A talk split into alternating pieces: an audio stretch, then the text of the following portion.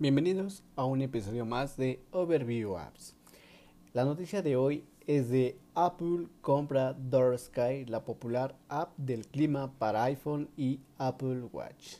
Apple adquiere la popular aplicación para el clima y que seguirá teniendo un precio de 3,99 dólares y dejará de funcionar en Android. Sin más preámbulos, comenzamos con este podcast. El día de hoy ha surgido esta, esta noticia donde Apple ha comprado Door Sky, una app popular para el clima, conocida por su buen diseño de interfaz, su app para, para el Apple Watch y la exactitud para avisar las tormentas ciertas áreas. Desafortunadamente yo nunca la he probado, ¿por qué? Porque no está disponible en México. De acuerdo al anuncio por parte de los desarrolladores, la app no sufrirá cambios significativos y tampoco dejará de ser gratis.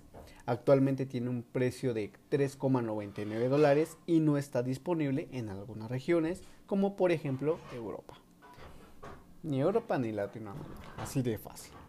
Donde sí hay cambios es en el soporte para Android, los cuales se van a descontinuar a partir del 1 de junio del 2020. La web de Dark Sky también dejará de funcionar en particularidad las predicciones y los servicios de inserción de mapas. Sabemos de que Dark Sky cuenta con una API que seguirá funcionando para los clientes actuales, pero no va a permitir nuevas altas.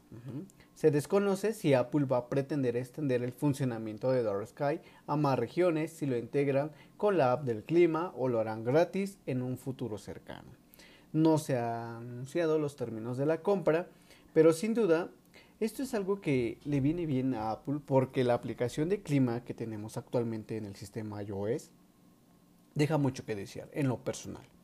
Hoy en día yo tengo que recurrir a aplicaciones de terceros, un ejemplo es Carrot y ahorita yo actualmente tengo una aplicación que pago 200 pesos mexicanos anual que se llama Waterline que por supuestamente me fascina a mí por el widget que uno puede anclar porque nos da la predicción desde el, desde el día actual, el día siguiente, hasta toda una semana no la da y más o menos es poco confiable.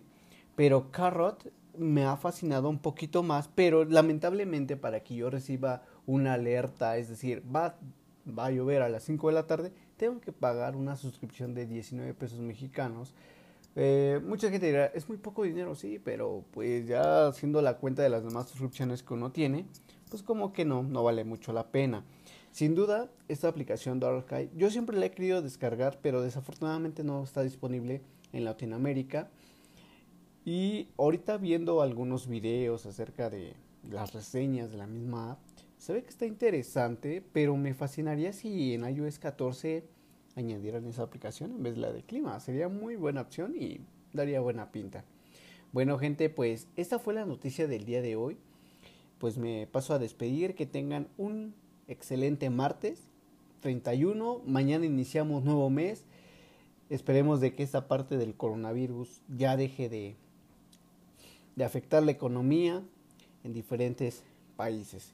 Bueno, gente, pues les agradezco por llegar a este, este momento del podcast y sin mayor preámbulos nos despedimos. Chao.